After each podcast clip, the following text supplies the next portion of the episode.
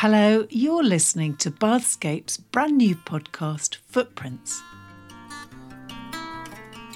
I'm Pommy Harmer, and in the run up to the Bathscape Walking Festival this September, I'll be bringing you a monthly dish of delights to whet your appetite. In each episode, we'll start with an interview, follow it with some wise words about walking, and finish by taking you on a beautiful guided walk around the Bath landscape. So, starting with our interview for our first episode, we thought we should hear from Bathscape's Walking Festival organiser herself, Lucy Bartlett. So, tell us all about the Walking Festival. What is it? When is it? And what happens? It's two weeks, the 11th to the 26th of September. This year, we will have guided walks, which we weren't able to run last year, and also digital and virtual walks as well. And it's really a celebration of Bath as a walking destination. Everybody knows Bath for its Georgian core and everything else, but it's also a fantastic landscape city surrounded by beautiful countryside. And I think there's never been a better time to come and explore it, whether you're a local resident or further afield. And what we try and do is have a range of walks, shorter walks, longer walks. Lots of them got a theme. So it might be something about the history and heritage, architecture, nature, bat walks, all sorts. So something for families, something for older people, and everything in between. It sounds amazing. And I've noticed that walking festivals seem to be happening in quite a number of places. They're springing up everywhere. There's, there's a big one in Bristol as well. Do you know what the history is behind walking festivals? Yeah, in some ways, Bathscape is a little bit late to the game compared to other places. One of the older ones in the local area is Caution. That's been going since 2014. Quite a few of them sprung out of, have you heard of the Walkers are Welcome initiative, where local towns get accredited with a, a national recognition scheme called Walkers are Welcome. And one of the things they do in that is then set up festivals. And one of those things is that the owners of B&Bs or cafes and restaurants display the fact that walkers welcome, which I think essentially means you can bring your muddy boots in here and you won't be asked to leave. You might be allowed to bring a wet dog in, you know, that sort of thing. And so it's trying to encourage particularly smaller towns where walking is one of the main tourist attractions to really encourage the local businesses to get on board. And walking festivals is part of that. It really gives them a, a local boost of publicity and things like that. And I think for Bath, Bathscape, it's about recognising it as a walking destination, which, as I say, it hasn't always been recognised as, but is fantastic. It's a great base for walking as well. I mean, Bath nestles between two areas of outstanding national beauty in the Cotswolds and Mendips. So you've got fantastic walking on the doorstep.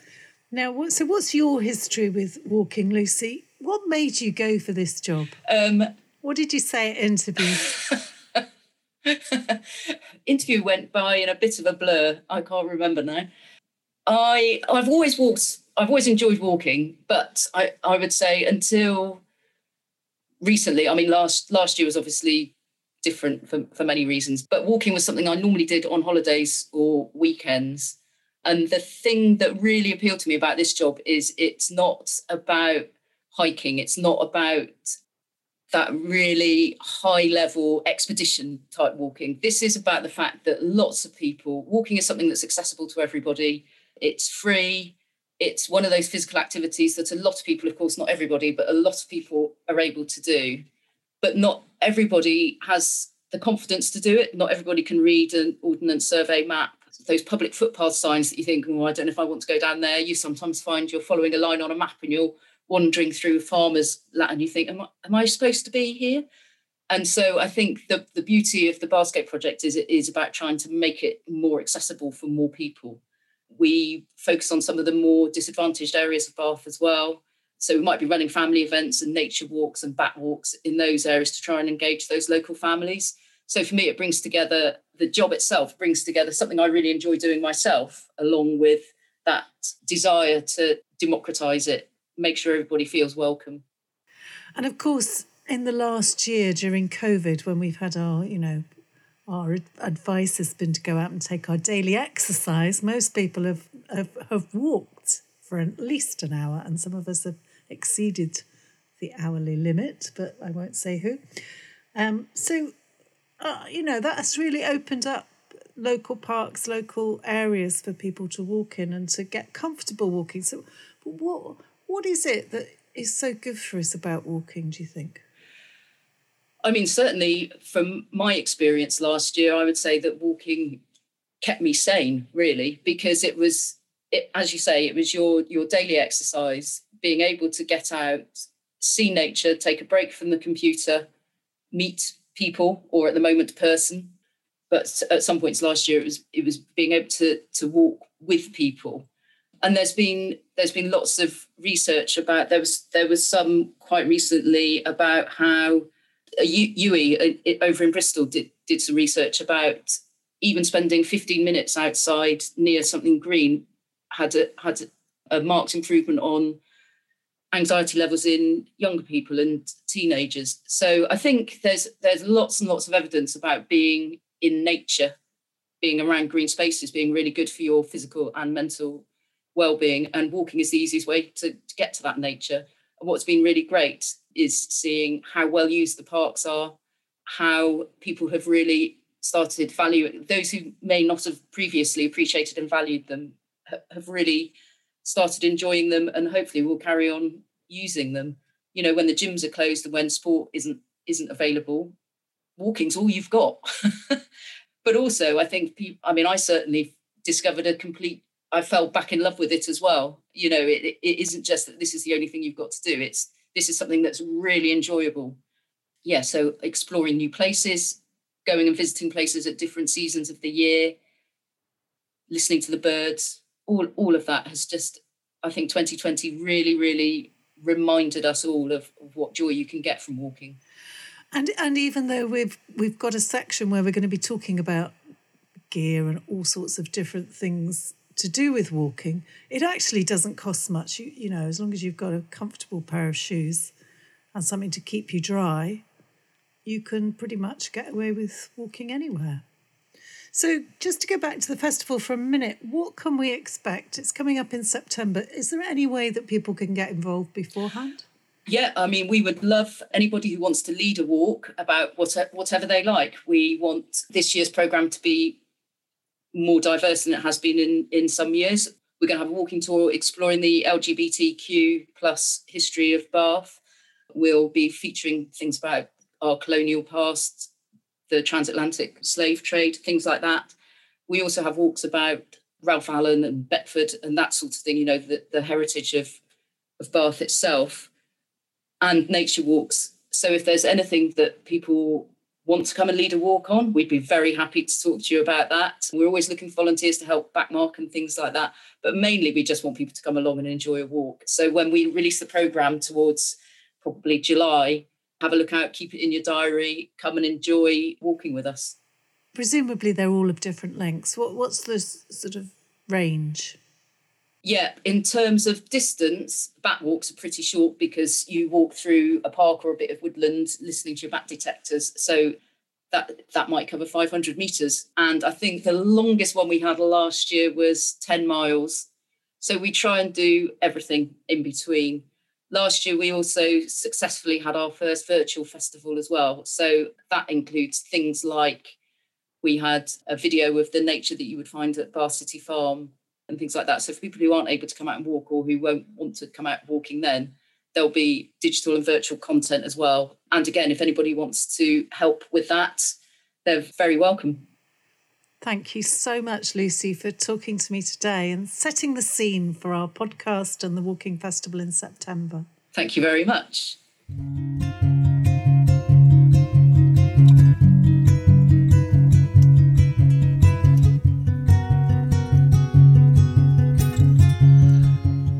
Okay, now it's time for a very special middle section of the podcast. It's called Wise Words from Walking Women, and I'm here with Lucy Bartlett. Lucy, it's you again. it is me. I'm not going to be on every podcast all the way through. well, anyway, welcome now this is the part of the show where we get to talk about some aspect of walking um, with a vain idea that we might be offering some wise words to people. we are not very technical in our walking. So I thought it'd be good fun to start off by just saying what is in your rucksack, Lucy. Um, I have a larger rucksack and a smaller rucksack, depending on how long I'm walking. And you've got them there with you. I, I, listeners won't know this, but we're on Zoom, so I can see your rucksack. I have the larger one here, which has a map,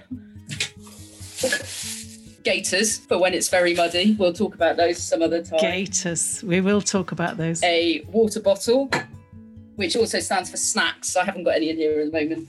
And I've obviously got a mask and hand sanitizer. Oh. I've got a hat and gloves. And I've got a spare battery for my mobile phone.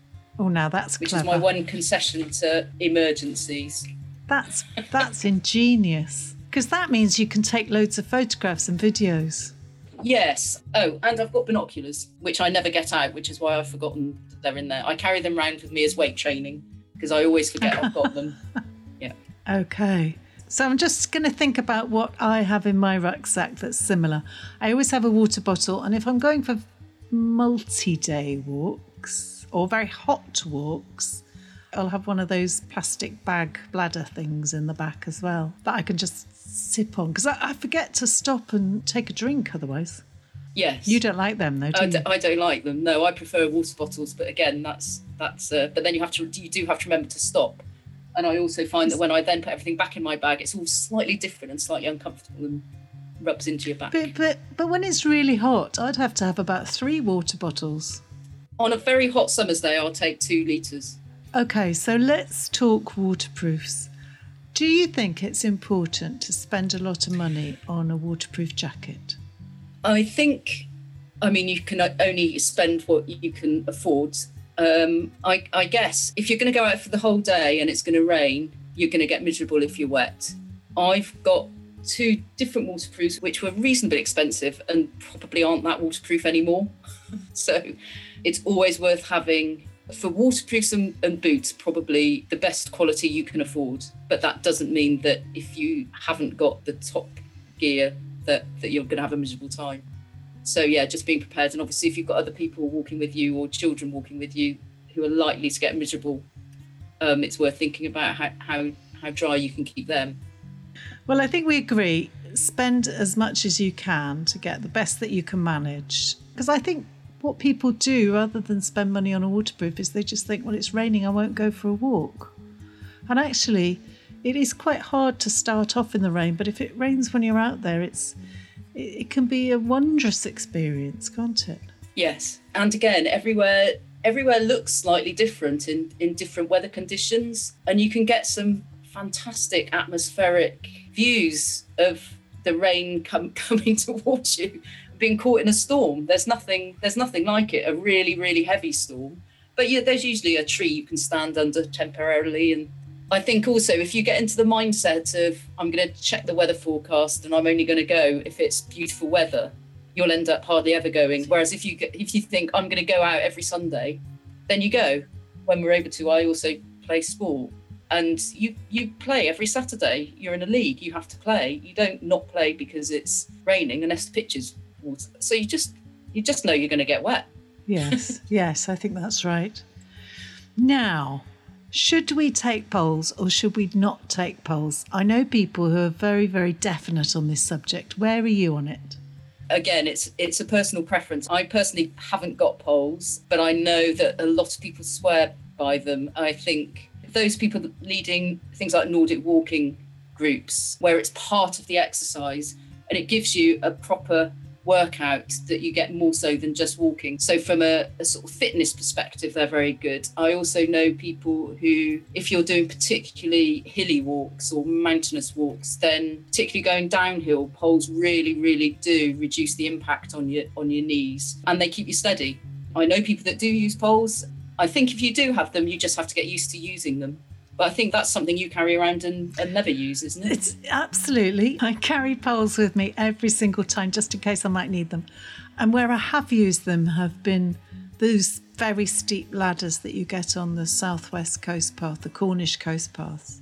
They've definitely got me up and down those. I, I doubt if I would have got up and down them without poles sort of to help.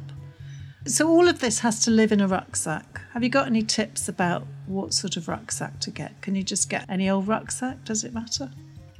Yep, I think it's worth trying them on for how comfortable they are. It's all about comfort. So the bigger rucksack that I've got here has got a thicker waist strap, and that just spreads the weight if it's particularly heavy.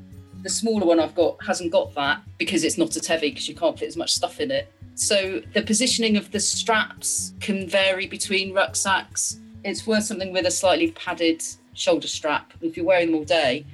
It's very difficult when you're ch- testing them out in a shop to know what's going to be comfortable when you're four miles in. But again, that's just trial and error. Mo- most of them that are designed for walking are, are, pretty good. And again, you're you're looking at probably anything between ten and thirty pounds for a pretty decent rucksack. And I think it's all about comfort. It's always about what's going to be comfortable, what's not going to rub. And it's about pockets, isn't it? I like there to be an extra pocket on the front so that I can put my phone in there. And I like the top pocket to have little tiny pockets inside for squirreling away certain items that I never use again, but I know they're there. it's also good to have a hook for your keys. Oh, yes. So you don't get back to your car and find that you yes. lost your car keys somewhere Yes. up a mountain. You have to do the whole walk again Oh. searching for them. hasn't happened to me, but I have passed people who were looking for their keys. Well, Lucy, so this is our new section, Wise Words from Walking Women. We're going to do this every month. I'm not sure what it'll be next month. It might be boots and what sort of boots we wear and what sort of boots we think work well. Or it could be, oh, what's your favourite picnic to take and what snacks should we pack? That will be a struggle if we're keeping it to half an hour. we can we can probably talk about that at length. Um, we're going to definitely have one month on maps and apps, and uh, how, how do we, how do we make sure we Yeah. don't get lost? And I and I imagine we'll have one on length. What length is a good length, and and what do we need to think about if we want to go for uh, walks which last many days? Yep. Okay, see you next month. See you next time.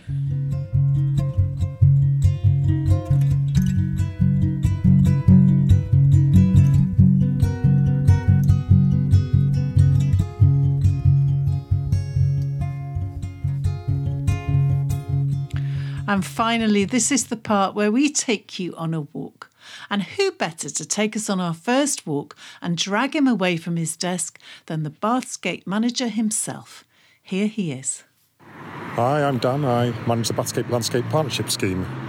So, Bathscape is all about enhancing the green setting of hills and valleys that surround the City of Bath World Heritage Site, um, encouraging more people to enjoy it and discover more about it. We're funded by the National Lottery and it's run by a partnership of conservation and heritage minded organisations led by Bath and North East Somerset Council. So, it's mid March and we're still in lockdown, so, like many people, I'm particularly valuing local walks where I can get my daily exercise. And today I'm going to do a circuit around one of my favourite bits of Bath countryside, the hills and valleys on the southern edge. I'm starting here at the Fox Hill Shops on Bradford Road, where I've just picked up a flapjack to keep me going. And I'll be heading down into Horsecombe Vale, picking up the two tunnel cycleway out to Midford, then across to Southstoke and finally back to Fox Hill via the Wansdyke. As you can probably hear, it's quite busy here at the start with the road noise. But the great thing about Bath and this landscape city is it's surrounded by rolling hills and downs, so once you cross the rise of the hill, you're suddenly free of the city and into wonderfully relaxing countryside. So let's head off.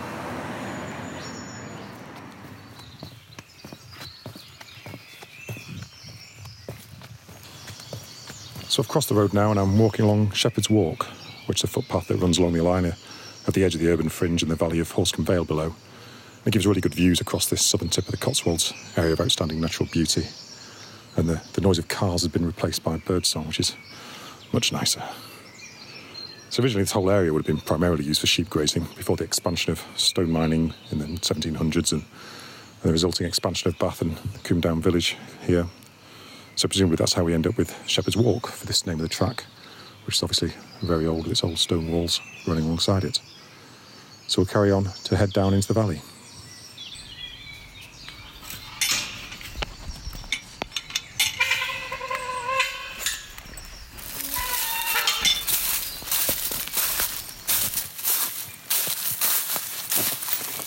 So I'm dropping down now into Horsecombe Vale through Beechwood, as the name suggests, it's got a lot of beech trees in it. While on the woodland floor, amongst the wild garlic that's sprouting up everywhere, you're also starting to see some of the signs of bluebells as well, some of the leaves of bluebells popping through.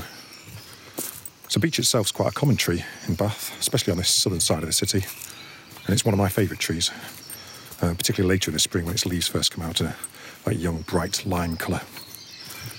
And it used to be evidently a very popular tree to plant around the city.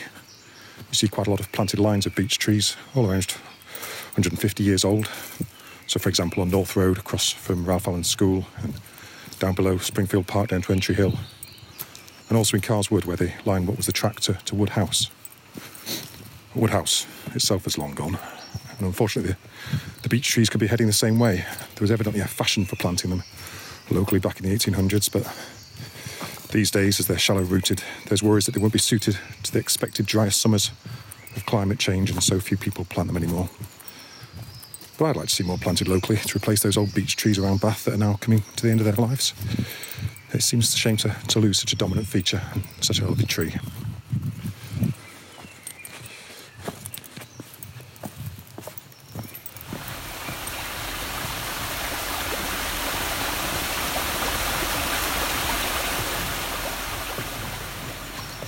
I'm now down in the bottom of Horsecombe Vale, following the stream through the woods. And it's starting to get very muddy. I think for a lot of people, the uh, remembrance of this year of pandemic in terms of being outdoors will be how muddy paths are. So uh, it's been great to get more people out enjoying the countryside. But some of our paths this winter have taken a bit of a hit, and this is certainly one of them.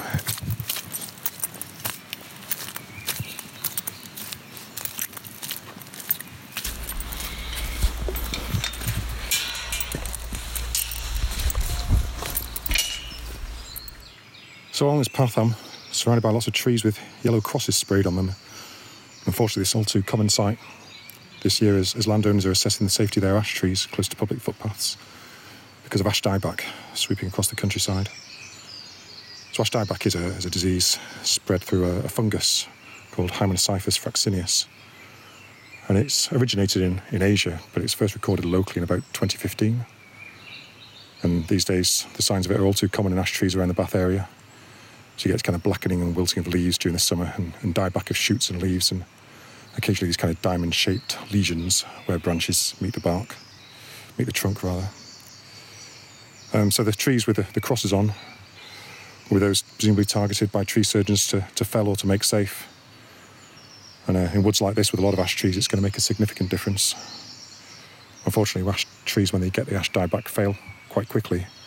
So landowners where they have public footpaths running through like this or, or where they're beside roads are having to make difficult decisions and longer term we can expect to lose a large proportion of our ash trees. I find it interesting though to think of landscape changing the appearance of, of, of trees, different predominant tree species. So Ralph Allen, the local mine owner here, reputedly planted around 50,000 Scots pine trees on the hills in Bath back in the 1700s, both to enhance the landscape but also for pit props for his mines. But they were felled as his estates were sold off in the 1800s, and, and these days you see very few pine trees locally. More recently, we had the elm as the predominant tree, so much so that it was, it was known as the Somersetshire weed. But then in the 1970s, with Dutch elm disease, um, we lost all the mature elms, or certainly the vast majority of them. And the only elms we found now are, are kind of young trees that are too small to attract the elm bark beetle that, that carries Dutch elm disease. So our countryside's constantly changing. I guess we just do what we can to to keep it going as best we can for the for the existing wildlife.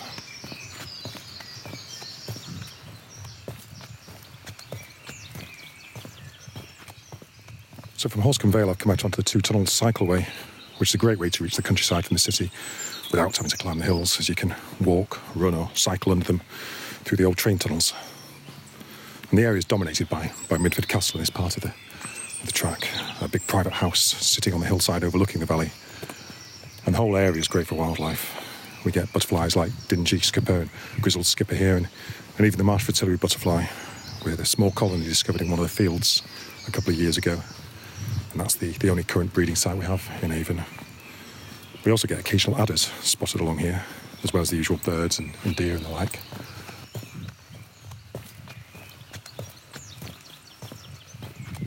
Was these valleys that first brought me to Bath as I moved here in 2003 to lead a project to improve the local countryside with the rare horseshoe bats that live in the area, including the old Coombe stone mats.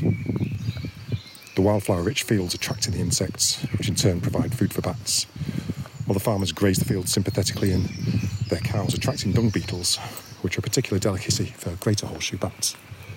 So it's an area I know well. So this two tunnels path is the, the line of the old Somerset and Dorset railway line that used to run out of Bath, going south down to Dorset. Um, it's perhaps best known because it appeared in the, the film The Titfield Thunderbolt. So there's nothing left of it now but cycle path, but it's very popular.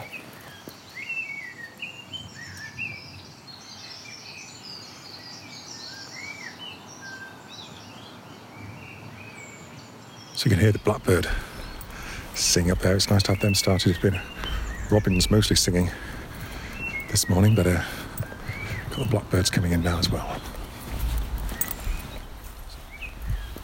After a stretch on the country lanes, I'm, I'm now in fields south of the village of Southstoke. Several of the fields in this area are wildflower rich and managed sympathetically to allow wildflowers to bloom in the early summer before they get cut or grazed off later in the summer and then grazed so we have a, a free advisory service through Bathscape for landowners to advise them with management that's best for the wildlife and also to help them access government stewardship grants. And this area is a prime target to try and get as much land managed sympathetically as possible.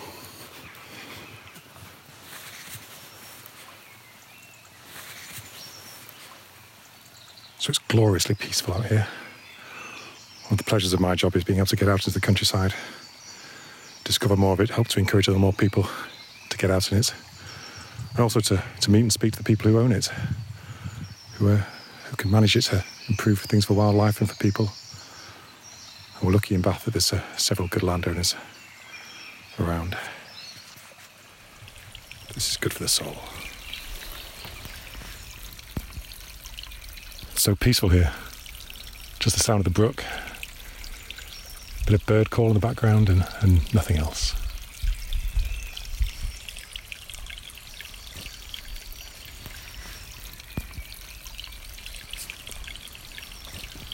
Having climbed back up the hill to the village of Southstoke, I'm now rewarded with great views across the rolling landscape. The Hodshill Man in the foreground and the hills behind.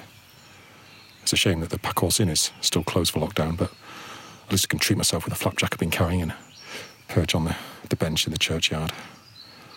I've always liked the fact that the churchyard here has a, a side entrance from the churchyard that takes you down into the beer garden of the Packhorse. Though I'm not sure quite how that would have squared with the Temperance Society back in the day.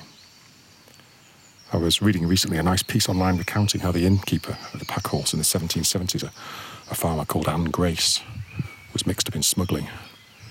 She apparently had a sideline in using the inn as a storehouse for smuggled tea, which at one point led to a shootout with pistols and blunderbusses when it was raided by the local police. The church records here, thanks to local historians, are online and, give an insight into the local wildlife in the past. So there was a, a law in the 16th century that the church wardens would pay a bounty for people who killed what was classed as vermin. So in the late 1600s, they were paying a, a penny for the head of a fox and, and fourpence for the head of a badger.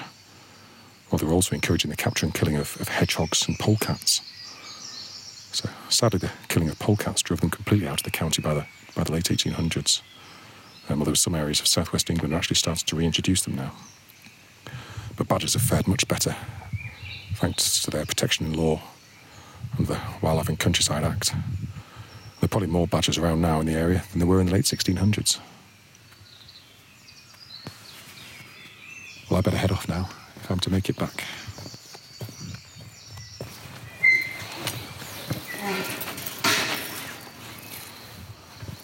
So I've headed northwest out of the village now and onto the top, across some open fields back to the urban fringe. And I'm on a path now that runs along the length of the of the Wansdyke.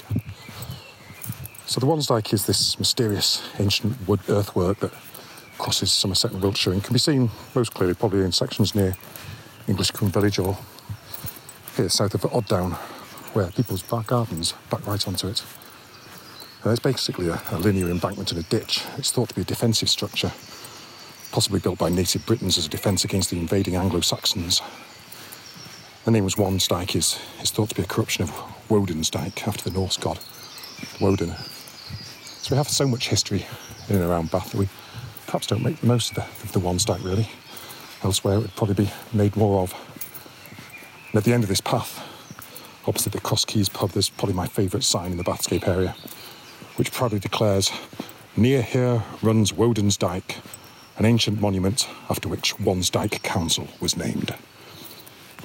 So after 16 centuries of, of history defined by its connection to a local authority that lasted less than 20 years. But there we go. So all that remains for me now is to cross the South Stoke Road and pick up the other end of Shepherd's Walk path to take me back to Foxhill Shops.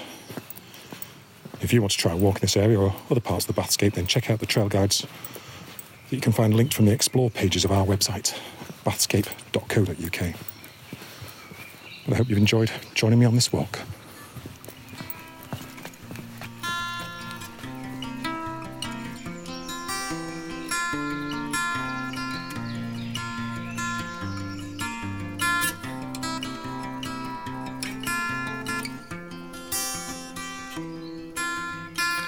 Thanks so much to Dan Merritt, Bathscape Manager, for recording a really lovely walk for us all.